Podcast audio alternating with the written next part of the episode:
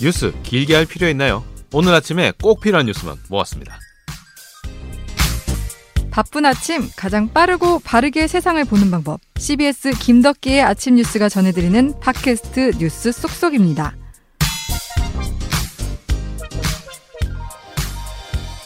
한 주 동안 일어난 주요 소식과 기자의 눈으로 뉴스 중심에 쏙 들어가는 뉴스 쏙쏙 시작하겠습니다. 오늘도 CBS 장규석 조태임 기자 함께하겠습니다. 안녕하세요. 안녕하세요. 안녕하세요.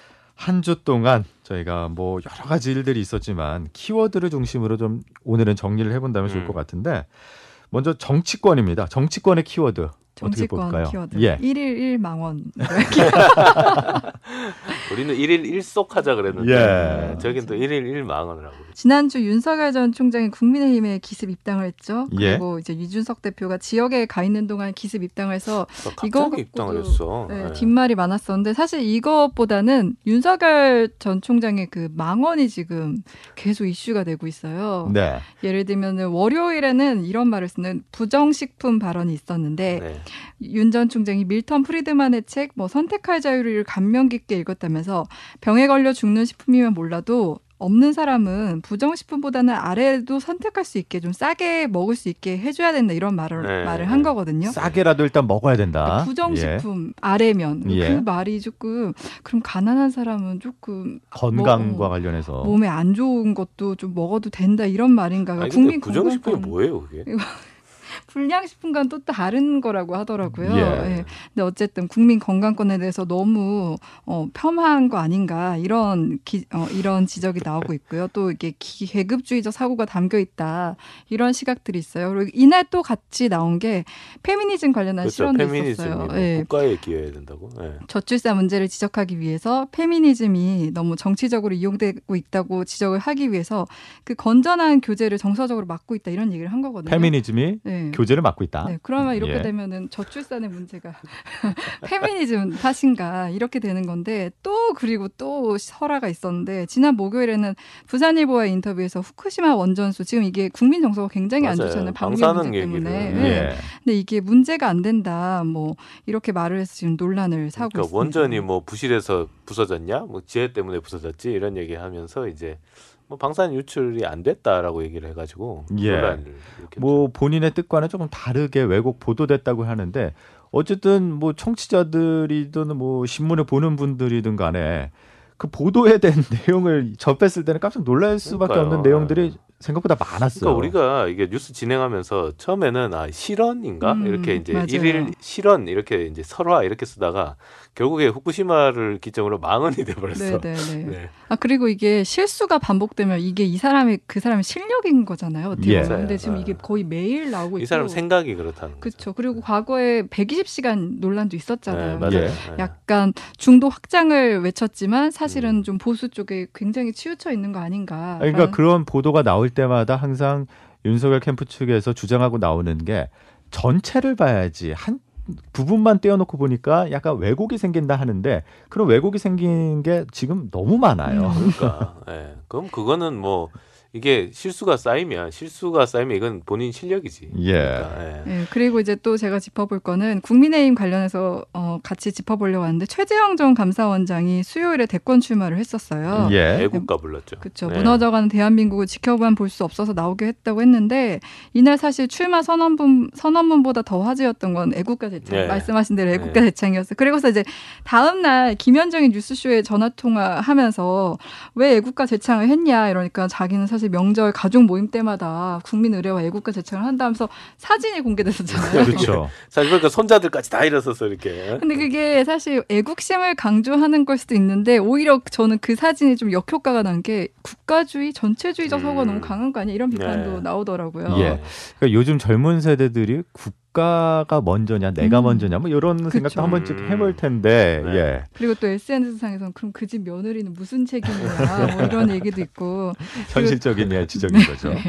그리고 또 이제 그 출마 선언하면서 이제 뭐 산업 구조 재편이나 뭐 이런 사회 문 남북 문제에 대해서 음. 질문이 나왔는데 잘 몰라요, 잘. 모르겠다 공부가 덜 됐다 네. 이렇게 이실직고를 했는데 그거를 좀 겸손하게 봐야 되는 건지 아니면 너무 준비가 안 됐다는 평가도 나오고요. 정치권과 관련해서는 여기까지. 왜 그러냐면 잠시 후에 저희가 조금 더 그렇지. 짚어봐야 될 예. 내용이 있어서 예. 여기까지 정리하겠고, 그다음에 사회 이슈로 간다면은 일단 가장 먼저 키워드는 코로나인데 코로나 중에서 어떤 내용인지 볼까요? 4차 대유행 거리두기죠. 아, 예. 네.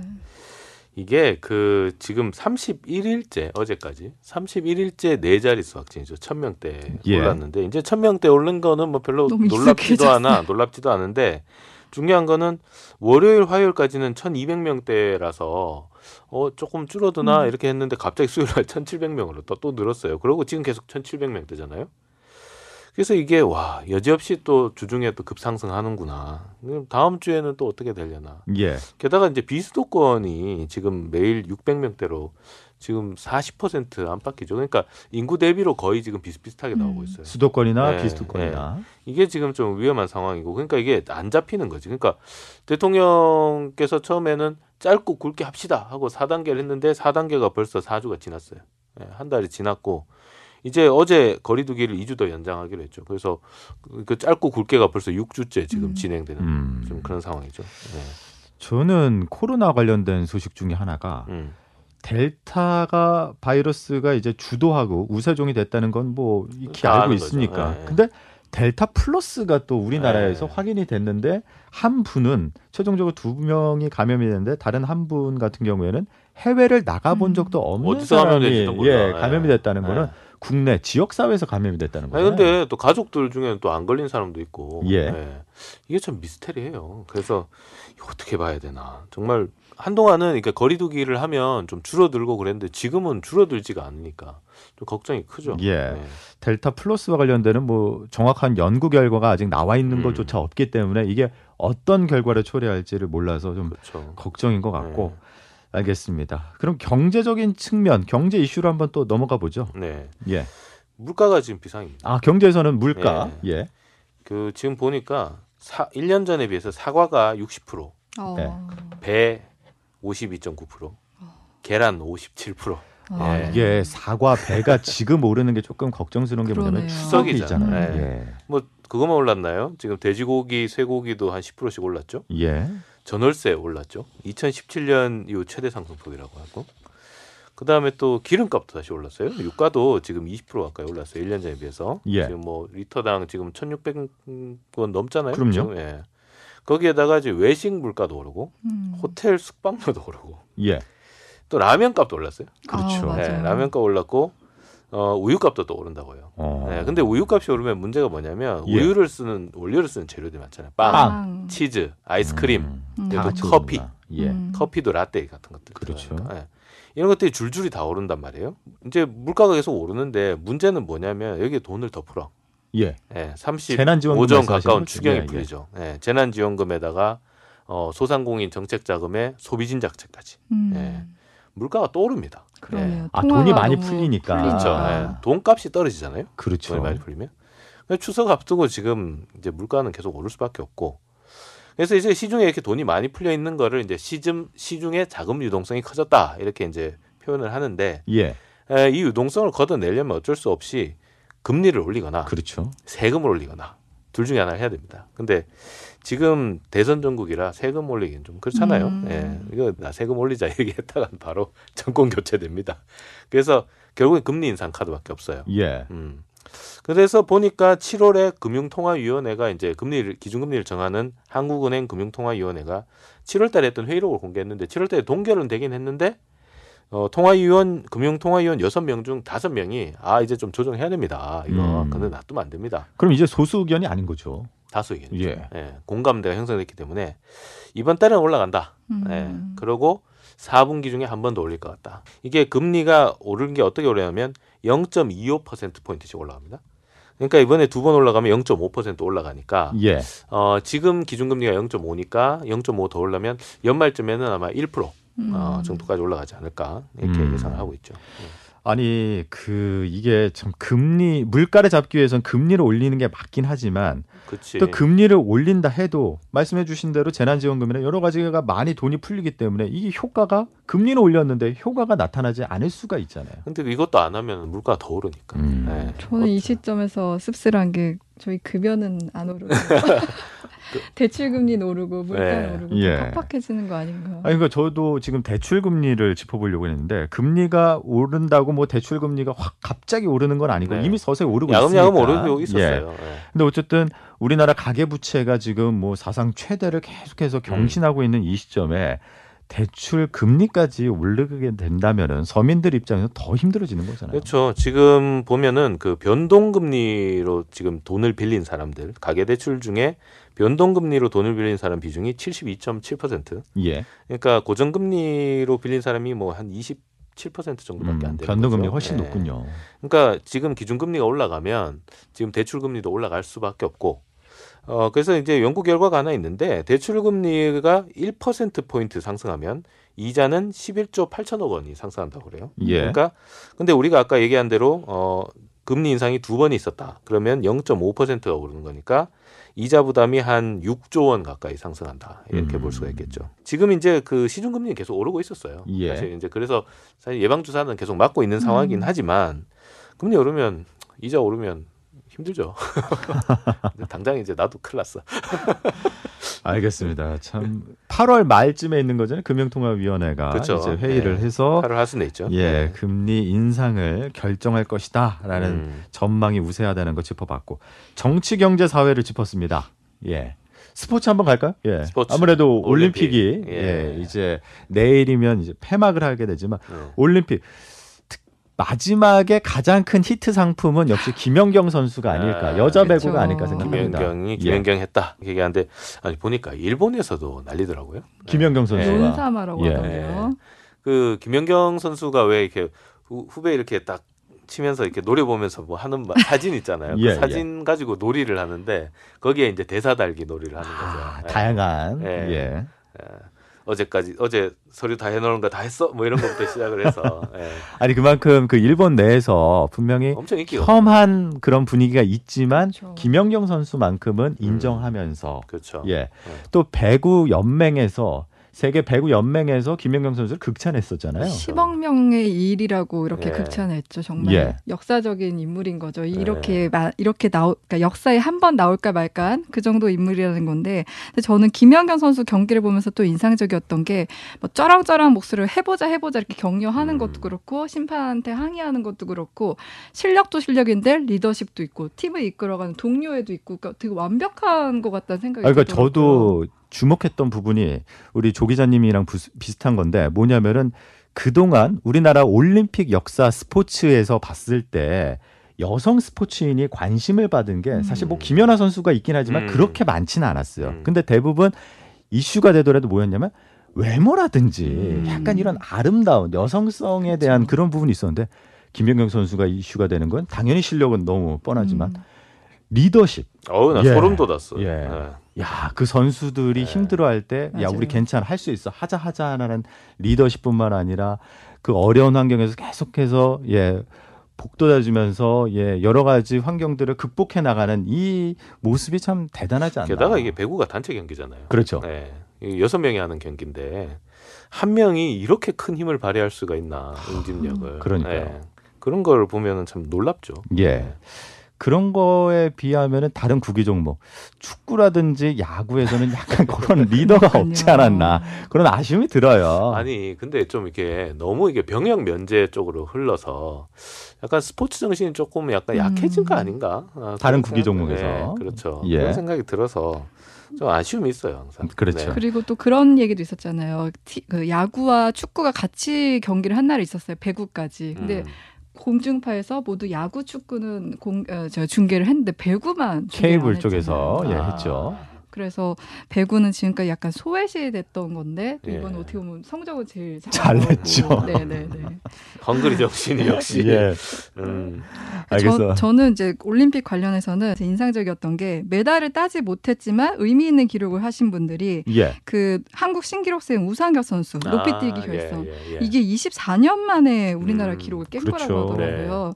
그리고 근데 이분을 보면 되게 기분이 좋아지더라고요. 즐기는 긍정화. 모습. 네, 예. 그리고 그다음에 우하람 선수. 그러니까 다이빙 불모지잖아요. 사실 우리나라에서. 근데 이 선수도 4년 전에도 아 5년 전에도 아, 뭔가 아, 가능성을 보여줬었는데 이번에도 또 다음을 더 기대하게 하는 그런 그러니까요. 것들이 있었고 또 예. 저는 제가 보면서 눈물이 났던 게 있었는데 배드민턴 그 여자 복식 동메달 음. 결정전에서 우리나라 네, 우리- 선수들끼리 우리 선수끼리 붙었어요. 예. 끝나고 서로 껴안고 우는데 아, 그러니까 원래 그게 같이 좀- 운동했는데 그쵸. 미안해, 이러죠. 예. 음, 미안해 감독이랑 하는데. 코치도 그 경기장에 없었다 그러더라고요. 아. 왜 그러냐 어느 쪽을 예 코치를 할 수가 없잖아요. 그쵸. 어쨌든- 얼마나 얼마나 준비했겠어요. 예, 내가 그럼요. 1년 늘어져서 5년 만에 지금 하는 건데. 자 올림픽이 뭐 이렇게 마무리가 된다고 하지만 뭐 좀 아쉬운 점이 있지만 그래도 어 한 6개월만 더 지나면은요 베이징에서 또 동계 올림픽 이 있습니다. 음. 베이징. 그래서 예. 또 다른 역사를 한번 기대해 볼수 중국이 있고요. 잘해야 될 텐데 말입니다. 네. 마지막으로 날씨를 좀 짚어봐야 될 것 같아요. 왜 그러냐면 태풍 때문에. 네. 네, 네, 예. 네. 오늘이 절기상 입추예요. 가을의 문턱에 들어선다는 음. 건데, 근데 실제로 조금 지금 이 폭염은 조금 꺾일 것이라는 전망이 나오는데 변수는 태풍이더라고요. 네. 지금 9호 태풍 루핏, 10호 태풍 미리네, 11호 태풍 니다가 남쪽에서 발달하고 있는데.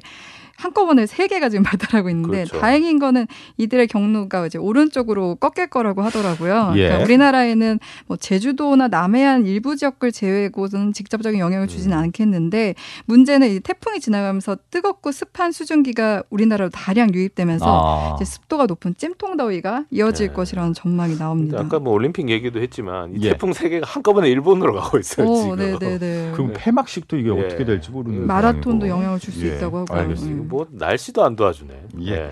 자, 정치, 경제, 사회, 스포츠까지 우리 쭉 짚어봤고 이제 저희가 태풍 이야기를 했는데 지금 정치권에 마치 태풍이 부는 것처럼 태풍이 아니라 너무 예. 지저분해. 바람이. 더불어민주당 네. 경선 상황에 조금 예 여러 가지 뭐 이슈들이 있어서 저희가 함께 이야기 나눌 분을 어렵게 모셨는데 정치부 이준규 기자와 이야기를 좀 더 짚어보죠. 네. 이준규 기자 안녕하세요. 네 안녕하세요. 예. 네, 우리 여당에서 또 이렇게 무게감 있게 또 잘 잡아주고 있는. 그러니까요. 예. 아니 가까이서 여당 상황 뭐 너무 잘 지금 알고 계실 텐데 지금 경선 분위기가 조금 험악해지는 것 같습니다.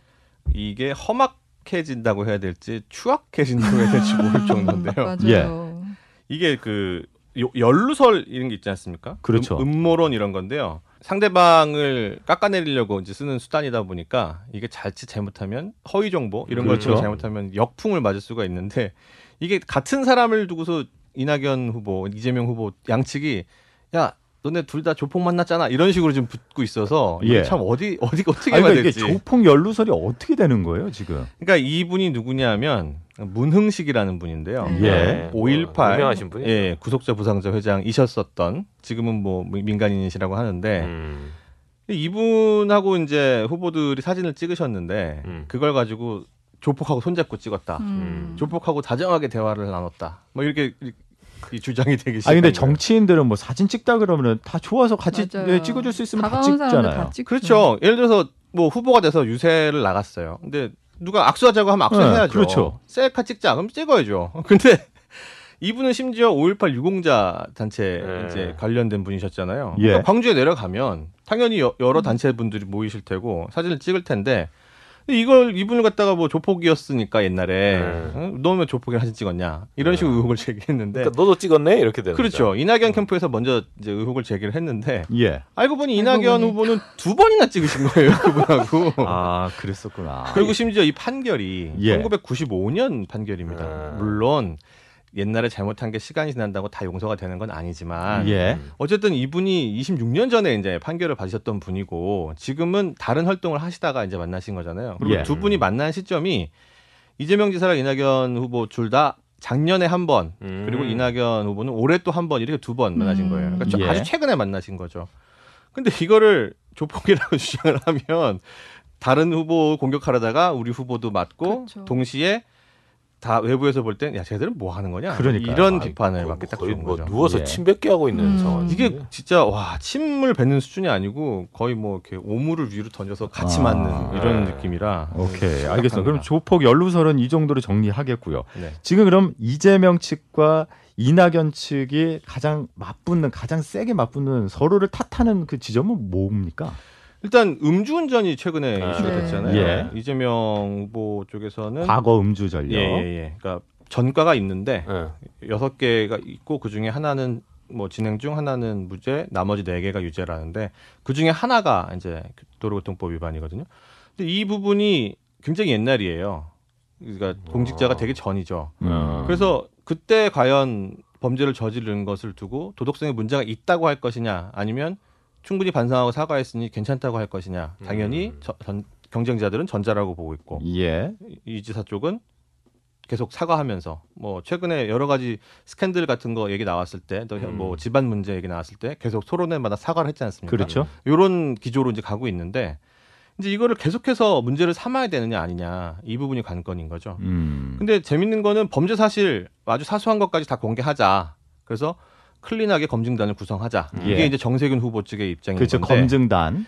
근데 과거에 이제 새천년 민주당 시절이긴 한데 좀 오래되긴 했죠. 하지만 16대 국회 때 그 정세균 후보, 예. 이낙연 후보 두 예. 분다그 당시 국회의원으로 하- 재직하시면서 예. 음.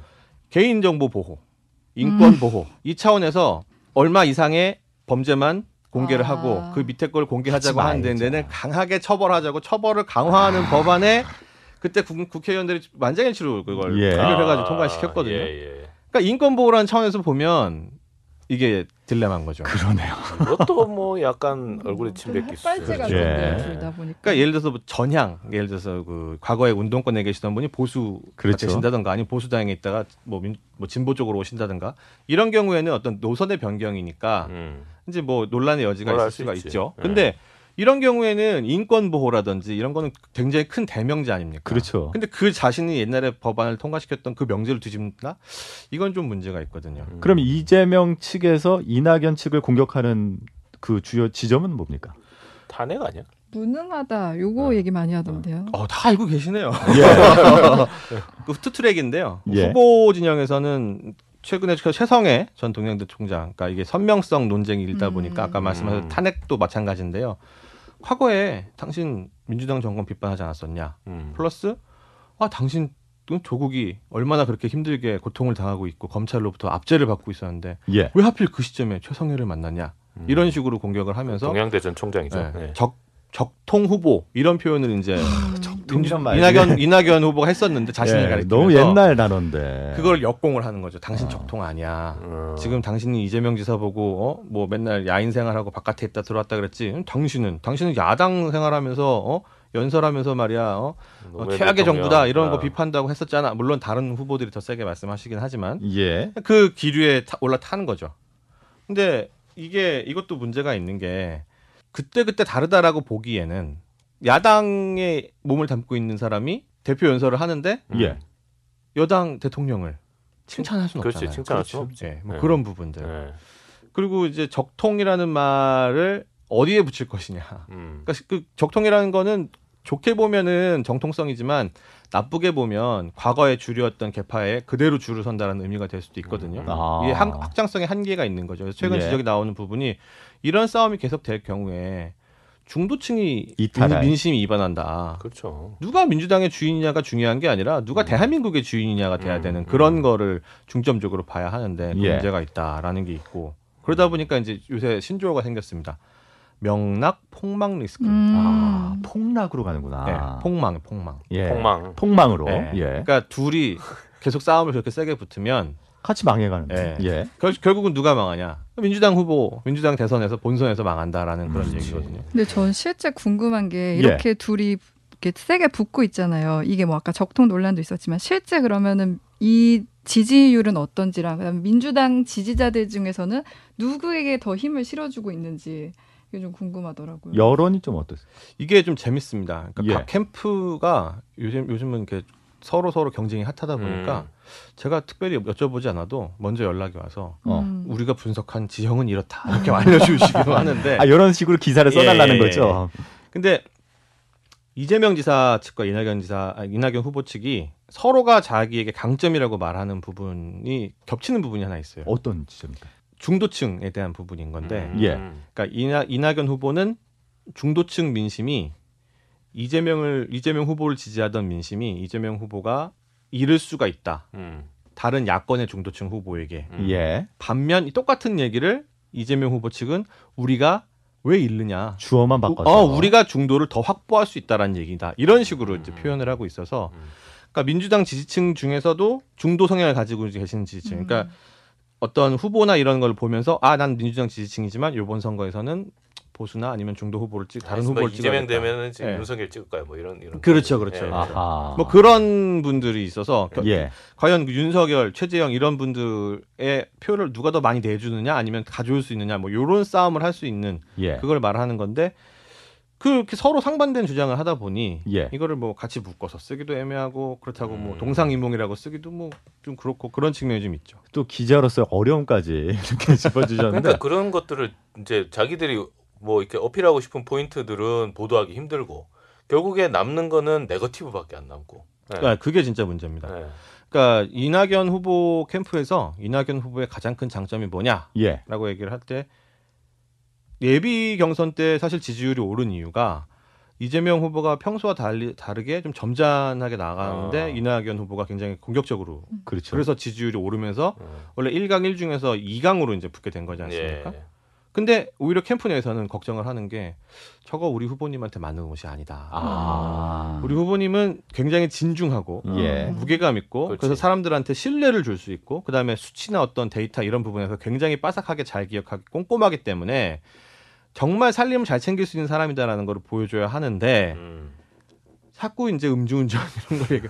공격 지난번 2차 토론회 때도 그래서 예. 그런 식으로 공격했거든요. 다른 사람들은 뭐 음주운전 문제가 있냐 김두관 후보가 정세균 후보한테 물어봤더니 아주 심각한 문제고 아주 그렇죠. 심하게 처벌했나 이런 식으로 직접적인 표현 안 했지만 돌려가기. 예, 돌려가기를 했는데 이낙연 후보는 그렇게도 못했어요. 음. 과거에 당신이 성남시장으로 있을 때 비리 근절한다면서 강하게 했었는데 혹시 지금 본인에게도 적용이 된다고 보십니까? 예. 이런 식으로 애매모호하고 그러니까 뭐 하고 싶은 말은 당신이 그렇게 제도를 만들었는데 당신은 적용 안 받았잖아. 라고 이런 말을 아. 하지도 못하고 그러니까 뭔가 좀 계속 공격은 하고 싶으면 합치하고 싶지만 그 태도 자체는 좀 점잖은 약간 네. 애매한 예. 그러다 보니 이제 그 복잡하네요. 예. 저격수 역할을 맡고 있는 대변인들 같은 경우에 굉장히 강하게 공격을 하지만 예. 실무진에서는 아 이거 투트랙도 아니고 그렇다고 계속 이 옷을 입고 있어야 되는 것도 맞는 아니고, 옷도 아니고. 예, 애매모호하다 이런 고민을 예. 하고 있는 거고 음. 근데 그 같은 비슷한 고민이 이재명 캠프에도 있는 게 예. 이재명 캠프는 원래는 거꾸로였거든요 이낙연 거꾸로? 캠프랑 완전 반대 이, 이재명 후보 본인이 사이다였죠. 예, 엄청 공격을 하고 캠프가 이제 중간중간에 필요한 부분을 백업하는 그런 역할이었는데 어, 근데 이재명 후보가 지난 토론에서 좀 화가 났죠. 음. 당신 무능하다. 음. 이러면서 막 열변을 토해냈는데 그러면은 캠프는 좀 자제를 하면서 톤을 좀 맞춰가야 되는데 음. 이게 대변인이라는 게 그렇거든요. 저쪽 대변인이 우리를 막 총으로 쏘면 우리는 막 미사일 날리고 대포 쏘고 막 이래야 되는 그런 음. 싸움인지라 같이 공격을 하는 거예요. 음. 그래서 일부 대변인들이 튀는 행동을 하고 있는데 그 그, 그 소주 발언했다. 예, 그 일부였던 대변인들이 양쪽 다 목소리가 점점 많아지고 커지고 있는 다 형국이라 강강강으로 예. 나가는 음. 그러다 보니까 이제 원팀 협약식을 했는데 원팀 협약식을 한 건지 그냥 팀키를. 예, 팀킬 협약식을 예. 한 건지 알 수 없는 의미가 없는 상태가 돼 버렸고 검증단 구성도 사실은 지난 토론회에서 정세균 후보가 본인이 워낙 이제 하시고 싶었던 부분이라 예. 클린 검증단 만듭시다라고 하면서 이제 막 토론하면서 막 꼬셨거든요. 막 이렇게 추미애 후보 어떠냐, 막 이나 뭐, 뭐, 이, 뭐 저기 음. 이재명 후보 어떠냐 이런 식으로 막 꼬셨더니 이재명 후보가 아니 뭐뭐 하십시오 하시죠 그리고 추미애 후보도 뭐 필요 없는 것 같은데 뭐 하자면 합시다 뭐 이렇게 반 정도 동의를 얻어냈거든요. 예. 근데 이제 이게 또 다시 진흙탕 싸움이 되니까 원래 모멘텀을 가- 가- 받으려면 음. 그 말을 계속 재생산을 네, 하면서. 후보들이 받았다. 그렇죠. 그러니까 같이 갑시다 이러면서 막 이게 돼야 되는데 바로 그 다음 날또 다시 2대 2 이제 뭐 이전 투구 이런 기사들을 다 덮이니까 예. 전혀 힘을 못 받는. 그 민주당 지도부의 분위기도 궁금한데 뭐냐면은 어쨌든 뭐 네거티브가 되든 뭐든 간에 이 경선 과정이 흥행이 되면은 좋은 거잖아요. 여론몰이. 예. 근데 지금 싸우고 있는 약간 충돌하는 이런 지점이 계속 그 여러 가지 뉴스들에서 보도가 되면서 흥행을 하고 있다고 보는 건가요? 아니면 야 이러다가 진짜 큰일 난다 싶은 위기감이 있는 건가요?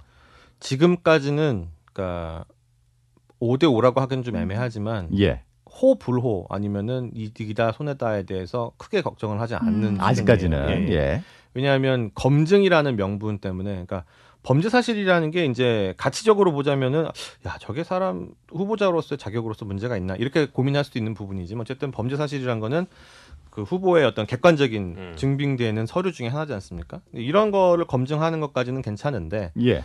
문제는 이제 그 송영길 대표 자체를 흔들려고 하는 그러니까 지난 음. 경선에서 35%로 이제 당선이 되셨는데 아슬아슬하게 당선됐죠. 근데 그게 또 분석상으로는 많이들 나오는 분석상으로는 친문 진영이 이제 후보가 분열되는 바람에 이겼다. 음. 어부질이다. 뭐 이렇게 있다 음, 보니까 강성 지지층 내에서는 이제 대표를 어떻게든 좀 흠집을 내고 싶어 하는 그런 마음이 있거든요. 그래서 이심 송심이 지금 나오는 거죠. 그렇죠. 그러니까 하필이면 그러니까 검증단이라는 게 사실은 그 당원 당규상에 뭐 조항이 없습니다. 음. 그래서 지도부가 후보들의 합의가 이루어지면 그 합의를 통해서 왜냐하면 대선 국면이 되면 지도부보다는 대선 후보가 중심이 되거든요.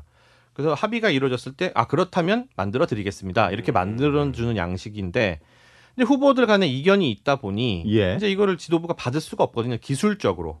그래서 이제 받지 못한다는 게 있었고 그다음에 새로운 사실을 갖다 검증하려는 이게 아니고 이미 이 후보들이 다 공직 생활을 굉장히 오래 했고 음. 검증된 분들이 많이 있는데 또 뭘 들춰내나 뭐 이런 음. 부담도 있어서 이제 이거를 예. 이제 받지 않은 건데 그러다 보니 어 당신 이재명 돕는 거 아니야? 음. 이런 식의 추측을 막 돌리는 거죠. 근데 이 강성 지지층이 온라인 이 동원력이 대단합니다. 어. 음. 그러니까 이분들 한 100명 정도만 이렇게 활동을 하면 순식간에 그냥 전국으로 이게 퍼지는 거거든요. 예. 여론이 형성되는. 네, 네, 네. 이게 어떻게 보면 이 민주당 강성 지지층의 장점이자 단점인데 여론 몰이를 잘한다. 하지만 음. 잘못하면 큰일 난다. 이런 이런 건데. 왜곡되잖아요. 예. 그렇죠. 네.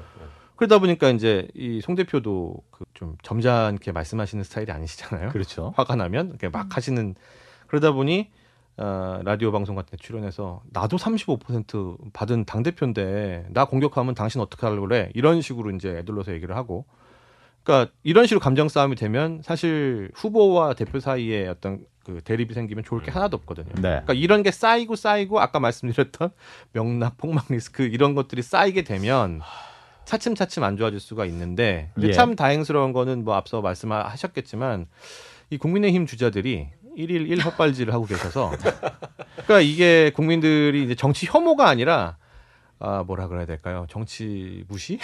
아니 그러니까 이게 여야 누가 누가 더 못하냐 이런 그렇죠. 경쟁을 하는 거다 그렇죠. 이런 지적을 해주시는 거죠. 지난해 총선 그러니까 추미애 대표 추미애 전 장관이 자신의 커리어 중에 가장 자랑스러워하는 게 그겁니다. 내가 3대 선거를 모두 연속으로 이긴 민주당의 어. 유일한 당대표다. 네. 지선 대선 총선 이런 걸 아. 얘기했는데 20대 총선, 21대 총선을 전부 다 민주당이 가져가면서 민주당 출입 기자들이 항상 그런 말 했었거든요. 야, 당신들은 진짜 복 받았다. 어. 어떻게 저런 역대급 무능한 야당이 총선을 두 번이나 같이 야당이 네, battle을 해주냐. 당신들은 진짜 복 받은 거다. 그러니까 이런 야당 복 있다는 노- 우스갯소리를 했었는데 이 대선 후보들마저 또 그런 모습을 보이고 있어서. 음. 아. 근데 여기랑 여- 그 민주당과 국민의힘은 약간 결이 다른 게 예. 민주당은 좀 지저분하고 아. 좀 더티한 그런 싸움이지만 좀, 좀 바보 같은 소리는 아니거든요. 예. 음. 근데 이제 국민의힘은 저게 무슨 소리야? 이런 마, 망언 우리 망언이라고 해야 얘기했지만 될까 실언이라고 해야 될까? 뭐 방사능부터 시작을 해서 예, 예. 아. 그리고 이제 회자되고 있는 영역이 좀 다르지 않습니까? 예. 그 윤석열 후보의 그 뭐 쩍벌 뭐 이런 것들이 관심을 받다 보니 줄리 뭐. 예, 줄리 이런 게 관심 받다 보니까 영역이 너무 다른 거예요. 어. 둘다 어이가 없는데 필드가 성격이 좀 다른. 그래서 아. 민주당으로서는 이게 또 좀 안심의 고리가 되는 게 아닌가. 음. 사실 이준석 신드롬 있을 때만 해도 예. 음. 굉장히 우려했었거든요. 당 지지율 역전되고 아, 송영길 대표는 야 나 이거 어떡하냐 뭐 그렇죠. 이런 새로운 리더십이 예, 예, 뜨면서 아니 우리 뭐 조카뻘 아들뻘 되는 네. 친구랑 어떻게 경쟁을 해야 되나 이런 고민을 하셨을 텐데 뭐 다른 후보들이 열심히 또 이렇게 또 활약을 해주시는 바람에 오히려 마음이 놓이는 뭐 그런 상황이 돼버렸습니다. 알겠습니다. 우리 이준규 기자께서 뭐 현실적인 이야기로 예 정확하게 분석을 해주셨습니다. 네. 자 오늘 뉴스 속속은 여기까지 이야기를 듣겠습니다. 정치부 이준규 기자 오늘 말씀 대단히 잘 들었고요. 그 다음에 장규석 조태인 기자님 고맙습니다. 다음 주에 다시 뵙겠습니다. 네. 감사합니다.